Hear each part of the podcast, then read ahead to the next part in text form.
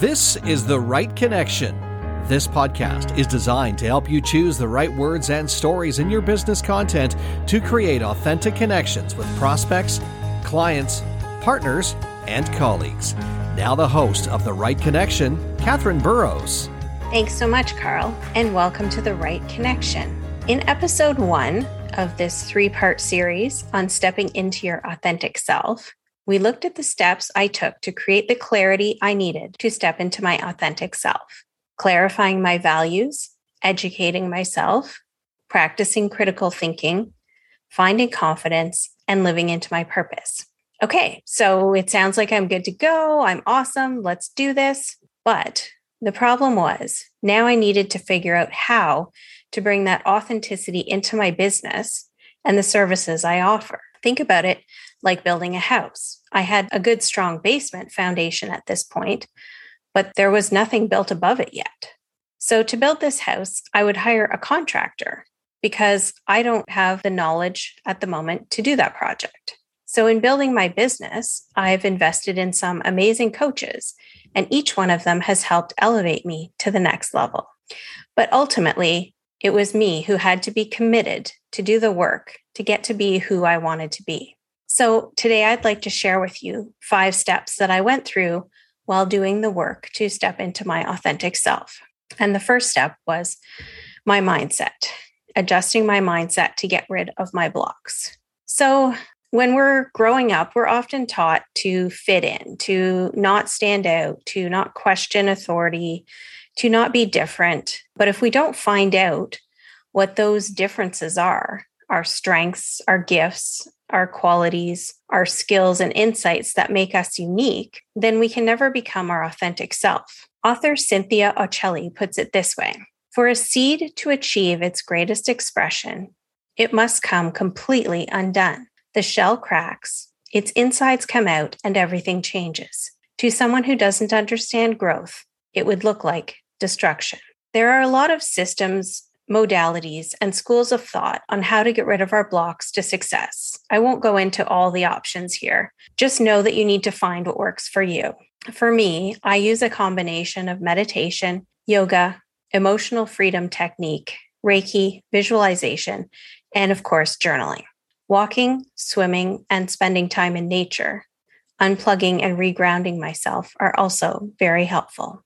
So, in working with a mindset coach, one of the first and probably biggest mindset blocks that I came across in my subconscious that I didn't even really realize that I had this belief or that I was holding on to this belief was that if I am my true self, I don't deserve money. And I don't want to go into the backstory behind how that probably came to be. But what I did with this is, you know, look at it, ask myself, is it true? Is it still serving me? And the answer is clearly no in this case. So, with all of our mindset beliefs, we need to go through them and examine them, let go of what no longer serves us. To figure this out, keep asking why you believe something and ask why again until you get the answer. So, you might say that when you get paid, you don't feel like your true self. Well, why is that? and keep going until you get back to that belief that might stem from childhood, might stem from something early in your career, might be something from your cultural background, your family background, whatever it is. Ask whether it still serves you in your current life. If it does, wonderful. Stop and feel some gratitude for it. But if not, bless and release that belief, thanking it for the times past when it kept you safe or helped you, if that is appropriate. If it was a false belief from the beginning, such as my block was, then I give gratitude for my current realization. I'm so grateful that I now know I do deserve to be my true self. I was born to be my true self. My true self and the service I provide have immense value, and I 100% deserve to receive the investment that people make when they're working with me. If you find that you continue to struggle, consider creating an affirmation around that topic. For this one, I like to use I have value, I am valued. I say that over and over to myself at various times during the day or the week, whenever I feel like I need to hear it. I write it out frequently when I journal as part of a list of recurring affirmations that I use. Changing your mind takes repetition and work, but you'll be amazed what opens up when you do do that work. So get comfortable with being uncomfortable. There's always going to be some level of chaos and change in our world, and change means growing pains. Emma Zeck, writer and trauma recovery coach, says stepping into your power isn't a one time occurrence. It's small, daily actions as your nervous system slowly learns that being powerful is safe. It's just that people in their own wounds had you convinced that shrinking was the only way to survive. I think that's such a profound statement. So, welcome the changes because they bring us strength, wisdom, and grace in our lives. And they provide us with the amazing opportunity to grow more fully into our authentic selves. The second step I needed to do in all of this work was drilling down into my niche. So that included really defining who I'm called to serve. And here's a hint they will both share your values and value you. The shared values are a huge part of why they are attracted to your offering or your service. And yes, our ideal client will absolutely value who we are, what we do, the benefit they receive from us, and they will be 100% willing to invest in us according to the value we provide. Let me say that again because this comes up in, I think, every networking group I've ever been in. Our ideal client is willing to pay us what we're worth, period. Once we know who that ideal client is, how are we called to serve them? What can we do that no one else can do just the way that we can do it? In marketing, this is referred to as your unique selling proposition. We can also think about it as our unique offering, gift, or talent. That thing we do that no one else does, what sets us apart, what makes us our authentic self. For me, it's taking my blend of training in literary writing, human psychology, and business marketing and combining it with my unwavering passion for writing and helping people. Once you know what your service is, how will you deliver that service? In episode one, I shared that my values are integrity, wisdom, creativeness, connectedness, communication, and resiliency. And those values form the basis of how I deliver my service. One of the most important things to me is to always show up as my best self. That is my well rested, nourished, hydrated, inspired, insightful, creative self, thriving, creative, and connected. And part of showing up as my best self means being intentional with my time away from work, as I'll get to shortly. Then you use those values to create your offering. What would be helpful to you in that situation to solve that problem that your ideal client has? Put yourself in the mind of your ideal client. What do they most want or need? And how can you make that happen for them? How can I use my unique insights, my love of writing, and my desire to help people to create an offering for my ideal client? That's one of the many questions I had to ask myself and find the answer to. For me, it first involves removing their worries about facing a blank page or blank screen alone. It alleviates their anxiety, their guilt, their shame that comes from feeling like their own writing isn't good enough. And it removes the stress of trying to find the time in their schedule to book in writing. And I haven't even sat down to type anything yet. Then I perform my business character analysis, which provides my clients with their defining characteristic, three supporting characteristics, and the culminating result. This reassures them that I'm the right person to write their book. It gives them a positive view of themselves that increases their confidence that they'll truly be able to make a difference with their book.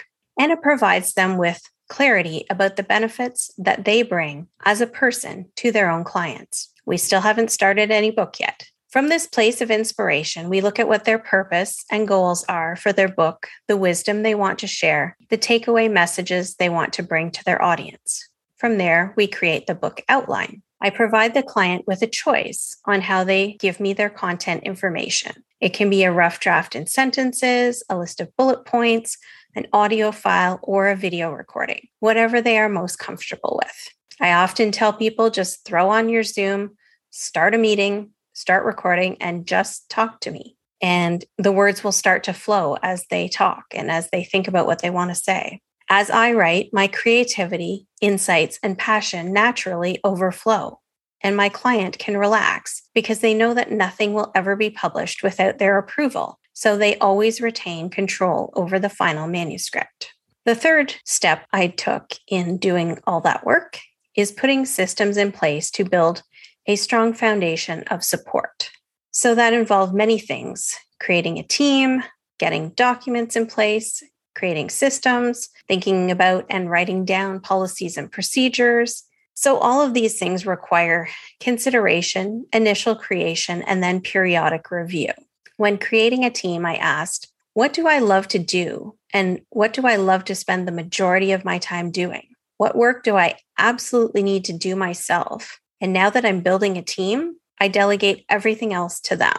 I look for motivated, qualified people and then give them the space and trust them to do their jobs effectively. Take the time to appreciate your team often. They are the backbone of your business. A body cannot stand up straight or take steps without a backbone. I've refined my onboarding process and I'm continually looking for ways to streamline and make things easier for my clients, myself, and my team. Be sure to consult experts, including legal and financial experts where needed, as well as business experts. The fourth step was putting routines and structure in place for productivity. And that relates a bit to my team and how I interact with them. But I'm mostly on this step thinking of myself and my own workday, structures for daily, weekly, monthly, quarterly, and annual routines. I surround myself with positive, productive people I read content, listen to content, and watch content about creativity and productivity and how to improve business. And I have one book in particular that I'm sure I've mentioned before, which is Mind Management, Not Time Management by David Kadavy, which talks about managing your mind to increase your creativity and your productivity and having the flexibility to not be tied to that nine to five and taking those times to refresh and recharge the well of our inspiration and not feeling guilty if we don't sit at a desk from nine to five just because you know that's what our parents and grandparents did or you know even it's what our friends do now maybe but if you've chosen the entrepreneurial life, there's, you know, really nothing set in stone about it. It's full of change and adaptation and resiliency. So figure out what those routines and structures look like for you. And when you think about putting them in place, think about your business being 10 times the size that it is now. One of the coaches that I worked with briefly said this to me.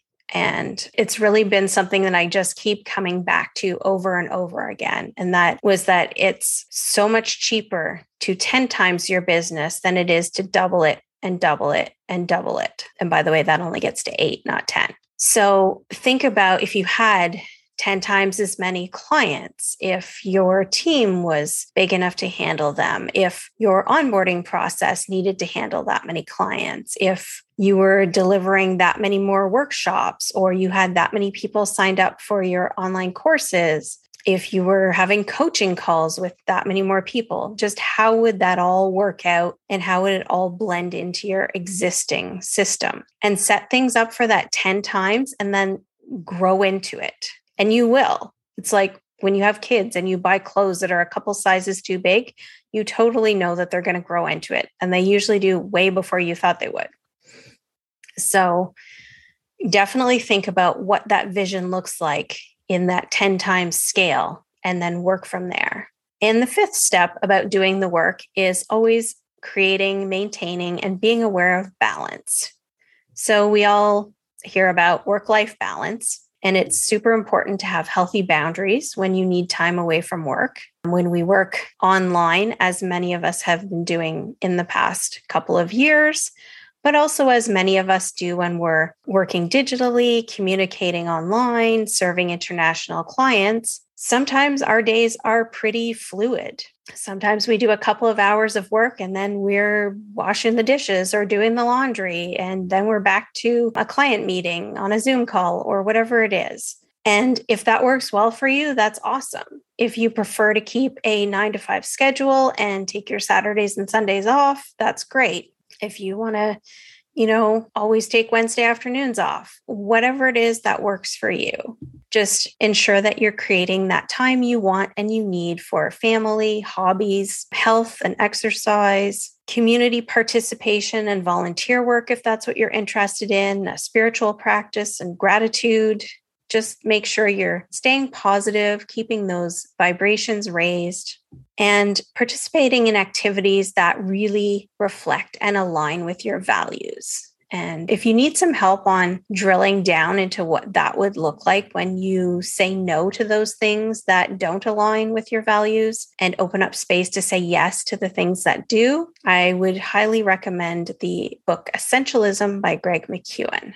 We need to remember that caring for ourselves enables us to care for others and show up as our best selves to serve. So I talked about showing up as my best self. And that's really what I want to provide to my clients is me being well rested, refreshed, full of energy and creativity, ready to go to work, ready to serve them and that's what they deserve. That's what I deserve. So stepping into our authentic self requires that time spent doing the work. Like me, you maybe still be working on getting all of your routines and systems in place. Let me assure you, you will definitely gain valuable time and energy back when you spend the time setting those things up. Then it will be simple and easy to make changes needed as you offer new programs or create new funnels. If you find yourself eating a meal alone sometime during the week, instead of scrolling through your inbox, grab a notebook and a pen and start listing all the systems and processes you'd like to create. Highlight the ones you can delegate. See how much more efficient you can make your business and find new ways to live into your purpose by doing the work to create the life you want. In the next episode, we'll talk about how to communicate effectively when putting your authentic self out into the world. If you are ready to do the work now, let's book a Zoom call. I'll drop my calendar link into the show notes below. Thanks for listening today. I hope today's episode inspired you to tell your own story more creatively. Please join me next time for more about how words and stories from our authentic selves create the right connection. Thanks for listening to The Write Connection. What did you think of the show today? Give us a rating and leave us a comment. If you have a question for Katherine, reach out to her by sending her an email, The Write Connection at katherineburrowscreative.com or visit her website, katherineburrowscreative.com. And don't forget to follow Katherine on social media. Thanks again for listening to The Write Connection.